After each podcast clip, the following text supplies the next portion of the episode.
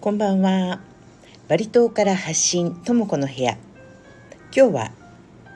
昨日の Java の旅から戻りました。1、スラバヤ編の続き、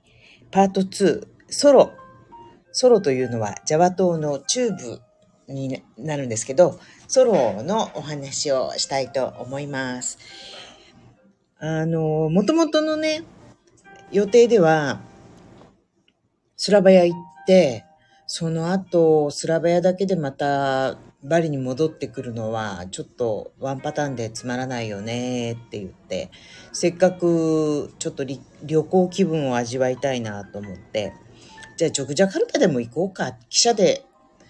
4時間ぐらいで行けるらしいよって言って、行こうと思ってたんですけど、ジョグジャカルタってね、私もう何回も行ってるんで、ちょっとワンパターン、ちょっともう、なんかあんまりワクワクするのがなくて、ジョグジャもちろん大好きなんですけど、なんかもう一箇所どっかちょちょっと新しいとこか、長いこと行ってないところに行きたいなっていうことで、最初はあの、北、北海岸沿いのパンタイウタラ、パントラ沿いの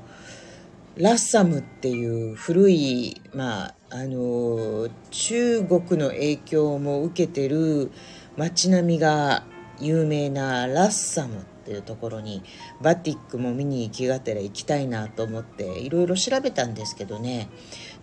意外にちょっとこう電車とかで簡単に行けるところじゃないしホテルとかもアゴダで見ても見つからないような感じ。でちょっとあの不安に感じてこういうところに主人と2人で行くと必ずお互いにパニックになって不安が高まってなんか喧嘩とかになりそうな気もしたのでやっぱりもうちょっとポピュラーなあのマジョリティの行くところに行った方がいいんじゃないかななんて思って今回は、えーラッサム行きは諦めてですね次回のテーマにしてえっ、とソロジョグ、えースラバヤから4時間で、えージョグジャカルタに行くんですけどその一つ手前あのソロっていうスラカルタって呼ばれてるソロっていう町があってそこもあのまあジョグジャカルタが日本で言うと京都だとするとソロというのは奈良って感じですかね。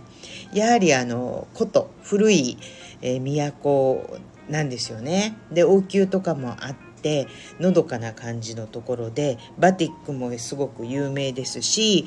あそうだソロによってから最後ジョグジャカルタに行ってジョグジャカルタから今度飛行機でバリに帰るっていうのが一番いいななんて思って。結構スラバヤにいる間に次どこに行くか最終的に、えー、キメの電車で行くことにしたんで電車のチケットも今オンラインでまあ買えますからね。えーっとじゃあジョグジャじゃなくてソロまでのチケットを買ってでそこでじゃあまたチケットをまず買ってからホテルを取りのホテルを予約してって感じであの結局スラバヤの次はソロにしました。でソロってね今までね何回か行ったつもりでいるんですけどよく考えたらもしかしたらあれはジョグジャカルタだけでお客さんと王宮に行った思い出があるんですけど買い付けのお客さんと。それは多分ジョグジャだったと思うんですよね。でソロに行ったのは私前にあのウブドの、えーバンガローをやってるイブダユと一緒にとも子バティックの買い付けにジャワまで行くからあのジョグジャとソロに行くから一緒に行かないかって誘ってくれて車でウブドから一緒に出発したことがえっ、とね1998年とか99年だから25年ぐらい前に1回だけあります。でその時は車で行って朝早く着いてかなジョグジャカルタで一泊してジョグジャでまあ買い付けをしてで次の日ソロかなんか行ってでソロでは行ったところはねパサール・クレウェルっていう、えー、大きな市場しか覚えてないんですよね。でそこで私もちょちょっとだけイブダユはすごいバンバン買ってましたけど私はちょっとだけバティックを買ってでその後はねなんかホテルというよりもまああの時代ですしまあ、ホテルはあったことはあったんでしょうけど私たちは普通のプギナパンっていうようなバンガローみたいなねところにもう本当にあのベッドがあって、えー、バックマンディがあってあのシャシャワーじゃなくてあの水桶みたいなのでマンディするようなところに泊まって朝はジャッフルですよね。当時でいうジャッフル。あの焼きサンドイッチみたいな。のがと紅茶ジャワティーだけ出てくるようなバンガローに泊まって明け方前に車でソロを出発したのを覚えていますけれどもそれ以来ですね、えー、まあ、25年ぐらい行ってなかったっていうことで結構今回どんな風になってるかななんてすごい楽しみにしながらスラバイアを朝11時ぐらいに出てだから2時ぐらいにソロに到着しました。で、駅に着いてからホテルに行くまで、もうほんと5分ぐらいだったんですけど、車で。なんか全然変わってないんですよね。そのソロの街並みが。なんか、あのほとんど平屋または2階建てぐらいで昔のごちゃごちゃした感じとあまり変わってなくてなんか反対にホッとするような感じのあの裏道裏道なのかな？あれがメインストリートなのかわからないけど駅から本当にもうすぐに小さい道に入ってくねくねくねと行ってでまたちょっと広場があるようなところに大きな通りに出たなと思ったらもうすぐ広場の手前がホテルでした。で今回はザ・ロイヤル・スラッカルタ・ヘリテージっていうところに、えー、予約して行ったんですけど結果なんか場所バッチバッチリで、ここは、あの、町の広場のすぐそばにあって、ここから、あの、パサールとか、バティックのパサールとか、カンプンバティックとか、私が行きたいところが、どこでもほとんどグラブとかだと1万ルピアであの行ける車ですよ。あのタクシーで1万ルピアで行けるような、えー、すごくロケーションのいいところでした。でお部屋もそんなにゴージャスではないけどまあ普通にバスタブもちゃんとあり、えー、ベッドがキングサイズのベッドがあってまあちょっと狭めのお部屋でしたけどでも2泊で1泊につきね、えーと、ここ2人で1泊朝ごはん付きで65万ルピア。やっぱりあのジャワのソロはジャカルタとかスラバヤに比べるとちょっとちょっと良心的な値段だなと思ってあの当日はバスタブにゆっくり使ったりなんかしてスラバヤでねバスタブなかったんでゆっくりしました。で着いた日はもうあの着いてホテルに入ったら3時ぐらいだったのでまず歩いて、えー、カンプンバティックカウマンっていうところに行きました。で、カンプンバティックパパカカウマンとかこういうところってやっぱり思った通りあんまり あんまり面白いものがなくてどこのお店も同じようなものを売ってたし多分私が行ったのね4時近かったからかもしれないんですけど結構閉まってるお店が多かったんですよ。だからまあなんとなく外から見ても雰囲気わかるしああこんな感じねっていう感じでなんかファッションショーもやっててファッションショーをなんか横切れなかったんでファッションショーを見て。でそこは1時間ぐらいブラブラ歩いてですね。でもすごく可愛い細いあの小道があの昔ながらのなんかこうクラシックなジャワの街並みでそれはそれですごい可愛かったです。でその後はソロで前から行ってみたいなと思ってたちょっと高めのねすごくいいジョグジャとソロのバティックを使っているイブいかにもインドネシアのイブイブ御用達っていう感じの服を作ってるお店があってここは一回生で自分の目で洋服見てみたいなどんなバティック使ってるか、あのー、と思って。ここは、えー、タクシーで2万ルピアぐらいしたんですけどちょっと離れたところ34キロあったのかな行ってきました。でやっぱりね素晴らしいバティックを使っていてインドネシアのイブイブが好きそうなきちっとしたあのタンクトップとかはあんまりなくてみんな七分袖とか長袖で割と丈も長めの、えー、いい本格的なバティックトゥリスを使った洋服が多いお店でした。で高いんですよね。でもねやっぱりいいだけあって。普通に一番安くて190万ルピアとかそのぐらいからなのかな。で私、ちょっとバティックの色があまりにもこう、まあ、ジョグジャーとかソロは特に、えー、茶色が多いので、少し暗めなのでね、私がこういうの着ると、なんかい、いかにもって感じ、いかにもって感じになって、すごい、妙に押し出しのいいおばさんみたいになっちゃうんで、何も買わずに素敵だなと思ったけど、帰ってきました。で、えー、タクシーの運転手さんが教えてくれたのは、その日から、えっ、ー、と、なんかお祭りがすごいあるよって、絶対行った方がいいよって言われたんで、ホテルのすぐ前の大通りを渡って、すぐのところにあるんで、一応行ったんですよね。そしたら何のことはね、お祭りというよりもいっぱいなんか屋台が出てるのと、あと、絶対乗りたくない観覧車みたいなのが、色とりどりの観覧車があって、まあ家族連れとかがなんか来て賑わってるような、なんか、イスラムのなんか祝日の後だったから、それ関係の、まあ、イベントだったんだと思うんですけど、で、ここで何か食べられるのかなと思って行ったけど、なんか揚げ物とか、ソーセージを揚げたやつとか、なんかあの、かまぼこみたいなものを揚げたやつぐらいで、ゆっくり食べるような場所も全然見当たらなかったんで、いやー、なんかここではちょっとご飯食べたくないわ、私っていう感じで、またちょっとホテルに向かって回り道して歩いてたら、あの、夜だけ出る、屋台じゃないな、あれ。フードコートみたいなの。フードコートみたいなのがあって、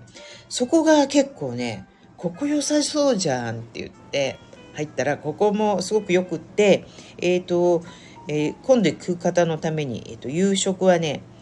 ガラボっていうガラボナイトクリネールっていうね場所で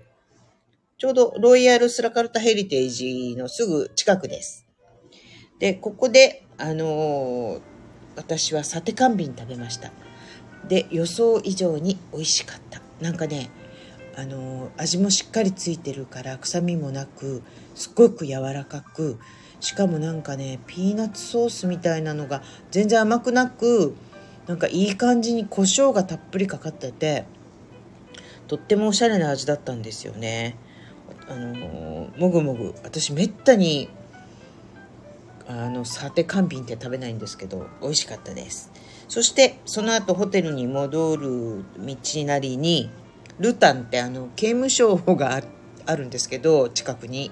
結構クラシックな建物なんですよ。で、その刑務所が夜になると、あの、正面がね、白い壁でクラシックな建物で、そこにベンチがあって、ライトアップされて、なんか観光名所みたいになってるんですよね。で、その通り沿いに、コーヒーとか、えっ、ー、と、ご飯も食べられるような屋台が何軒かあって、私そこであのーオレンジ、オレンジコーヒーっていうのを飲んだんですけど、すっごく美味しかったです。これはね、アイスコーヒーの方が美味しいと思うよって、コーヒーを入れてくれるお兄さんが勧めてくれたんで、じゃあそれにするわって言って飲んだら、とても、あの、すっきりとした感じのアイスコーヒーで、なおかつオレンジのフレーバーも感じられて、いや、もう一回行こうかなと思ったぐらい美味しかったです。で、えー、その日は早めに休んで2日目はですね、えー、前からあのそう25年前にも行ったパサール・クレウェルにバティックを探しに行きました。で25年前の記憶だからほとんど覚えてないんだけどでも多分地面の近いね近い1階に、えー、インドネシアでいうとグランドフロアになるのかな。あのにたくさん、えー、大きなお店があったと記憶してるんですけどそこでイブダユが次々布を広げさせて「ああそれああこれああそれああこれ糸アンビル糸ティダ」って言いながらどんどんどんどんもうあのー、お店の前にあのバティックの山ができるぐらいいろんな布を広げさせて買ってたのを覚えてるんですけど、なんかね、今回はちっちゃい店になっちゃったんですよね、全部が。多分、うん、ちょっと改装かなんかして、それで家賃が上がって、小さなユニットで、えー、テナントみたいなのを募集してて、前みたいに大きなテナントがほとんどなくて私が見たかったタイプのバティックはほとんどなかったですね。だからここは早めに切り上げてあでもね3階に行ったらなんかあの安い安いショートパンツとか売ってるお店がやっぱりあってとってもジョグジャカルタ以上に安くていろんなデザインがあったんでああのー、主人はショートパンツ私は、えーとサルエルパンツみたいなのを1枚だけ買うことができました。でその後は前から気になっていたやはりここはね行ったことない、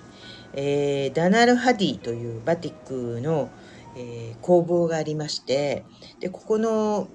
ここでバティックのミュージアムですね。ミュージアムがあるということを、えー、知りましてここ絶対行ってみたいなと思って行ったんですけど予想以上に素晴らしいコレクションでした。でまああのミュージアムだから当たり前なんですけど写真撮影禁止でぴったりとガイドさんがあの学芸員みたいなねガイドさんがきちっとあの一組一組について、えー、説明をしてくれるので あのこっそり写真とかも撮れないですしでもとてもグレードの高いバティックをたくさん見ることができました。まあ、写真撮ってないからねちょっと覚えてないんですけど一番すごくあの印象に残ったのはうんプカロガンのそのオランダの植民地時代だった時にいろいろなオランダ人の人とかが、まあ、ヨーロッパ向けの絵柄をたくさんプカロガンのバティックに持ち込んだんですけれどもその中のヘンゼルとグレーテルをモチーフにしたえっ、とね深い焦げ茶というか濃いエンジ色みたいなベースに薄いベージュで、えー、紺色も入ってるヘンゼルとグレーテルのバティックがとっても可愛いし見たことのないバティックであの素晴らしいなと思いました。でなかなかねあのソロまで行ってこういうバティックを見る機会っていうのもないしとても幸せな時間でした。で終わって、えー、ミュージアムが終わるとですねここからあの職人さんが、えー、ローを置いてるのをあの見れますよっていうことで、まあ、見せてもらったんですよね。あの私はしょっちゅう見てますけど主人とか見たことないと思うのででそのローを置いているチャンチャンティンのね職人さんを見に行ったら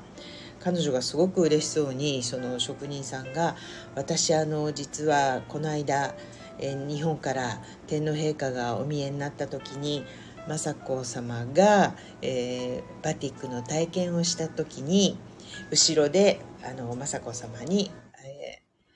ー、あのなんていうのかなあのちょっとこうこういうふうにやるんですよっていうふうに、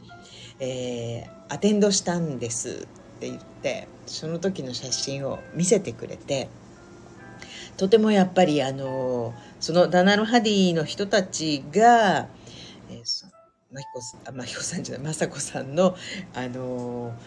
アテンドに、えー、任命されたことをすごくやはり誇りに思ってることと、とても嬉しそうに写真を見せてくれて、えー、どれどれ？って言ったら、じゃあ私のあなたの WhatsApp に送りますよなんて言って、WhatsApp でその時の写真をね、えー、オリジナルの写真を私にも送ってくれたので、後でまたインスタグラムにでもアップしたいなと思います。で、あのー、この、以前、以前、以前っていうのはあのチャンティンね、あの炉を置くあの道具なんですけれどもその中でも最も細かい以前の職人さんっていうことであのまあすごい誇りですよね。であの私もね何かじゃあいい写真でも日本のメディアに出たようなものであなたのお顔が写ってるものがあったら必ずお送りするわねなんて言ったんですけど随分探してみたんですけど見当たらず、まあ、どこの、えー、社も同じような構図の写真をね、まあ、もちろんあのどんな写真を撮るかっていうのも多分代表取材とかで来てるのかな同じカットばかりなので見つからなかったですけれども彼女自身はきちっとあのー、あれは日本の外務省からなのかな？ちゃんと雅子さまと、えー、一緒の写真をとても嬉しそうに、あのー、持っていました。で考えたらあのダナル・ハディっていうのはソロですよね。で今のあのジョコウィ大統領もソロの人なので、えー、ジョコウィ大統領は、えー、家族ともどもこのダナール・ハディのとてもいい、えー、顧客なんだそうです。そんなことも話してました。で、えー、ミュージアム・ダナル・ハディの素晴らしいバティックを見た後、えー、もうこのままもう今日はいいなと思ったんですけどまだ時間的に2時とか3時だったんでこの近くにえー、っとねパサール・トリュインドゥっていうアンティークのマーケットがあるなと思ってそこまでベチャで行きました。そうそう今回はねあのソロの中はもちろんグラブとかのオンラインタクシーも使ったんですけどあの 400m とか 600m とかそういう距離はちょっと暑かったのでベチャを頼みました。で多分ローカルの主人といるからだと思うんですけどなんかねあのいくらって聞くとね1万ルピアって言うんですよね。でまあ近いとはいえ私と主人ね2人と思いのを乗せてあの言ってくれるとなんか私はまあ、うん、そんなもんじゃないと思って平気で乗ってるんだけどあのベチャのおじさんの方が私たちより年も取ってるしまあ私ぐらいかな分かんないけど あのうちの主人は「かわいそうかわいそう」って言ってあのこのパサールトリウィンドウからホテルまで帰る時はなんか途中でうちの主人がスラビー買いたいスラビーってスラビーってソロの名物お菓子なんですけどスラビー買いたいって言うからじゃああのベチャのおじさんに聞いたらもしかしたらこの行く道でどっかあるかもしれないよって言ったら案の定あったんですよ。まあ、屋台でしたけどねでそこに寄ってくれたらなんか私は1万ルピアって言われたから1万ルピアをね主人に渡して払ってねって言ったんですけどそれになんかね怪しい動きしてるなと思ったらスラビーをねおじさんの分もちゃんと買ってあげてでなんか気持ちさらにチップをね、えー、足して渡してましたでもね私なんかはあのタクシーを拾うよりはまあベチャのおじさんたちいっぱい仕事もなさそうにみんなどっかあの座ってるし呼んであげることがいいんじゃないかなと思うんだけどあんまり安いしなんかあのうちの主人はねそれなんかかわいそうだと思ったみたいで、えー、なんかチップをあげてました。で、えー、スラビーを買ってこのお菓子を買ってホテルに戻りで夕飯は、えー、なんかタイ料理のねレストランがあるっていうことですごい綺麗なレストランだったんですけどそこに行きました。それでね思ったのはね、うん、まずくはないんだけど、うん、何人が作ってんのかなっていうようなタイ料理でした。でマンゴーなんだっけあれ。マンゴープディングじゃなくて、えっ、ー、と、 mango sticky rice か。あのもち米とマンゴーのタイで食べたのがすごく美味しかった。 mango sticky rice もあったから頼んだんだけどちょっとあのマンゴースティッキーライスってこういうもんじゃないと思うんだけどなっていうような感じで。えー、やっぱね思ったけど外国の料理に関してはバリ島は美味しい。やっぱり。もうあのイタリアイタリアンだったらイタリア人が作ってるお店がたくさんあるし、まあ、タイ料理とかベトナム料理とか、まあ、中華でもそうですけどやっぱりバリはいろんな国の料理のレベルが高いんだなって反対に思いました。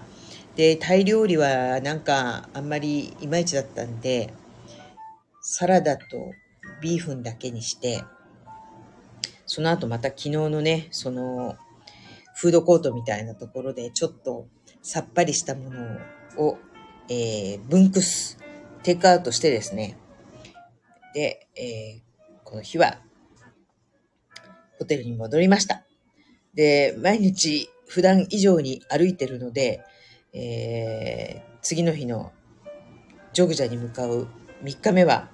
朝なんか普通に起きたら9時過ぎてて、あちょっと1時、1時の電車に乗るのに9時じゃどこも行けないじゃんと思ったんですけど、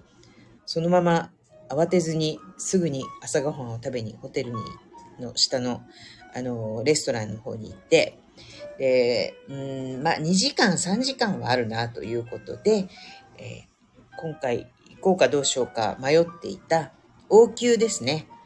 マンクヌガラン王宮に行ってきました。で、よかったですよ、ここも。ここもやっぱりきちっとガイドさんがついてくれて、いろいろなことを説明してくれるので、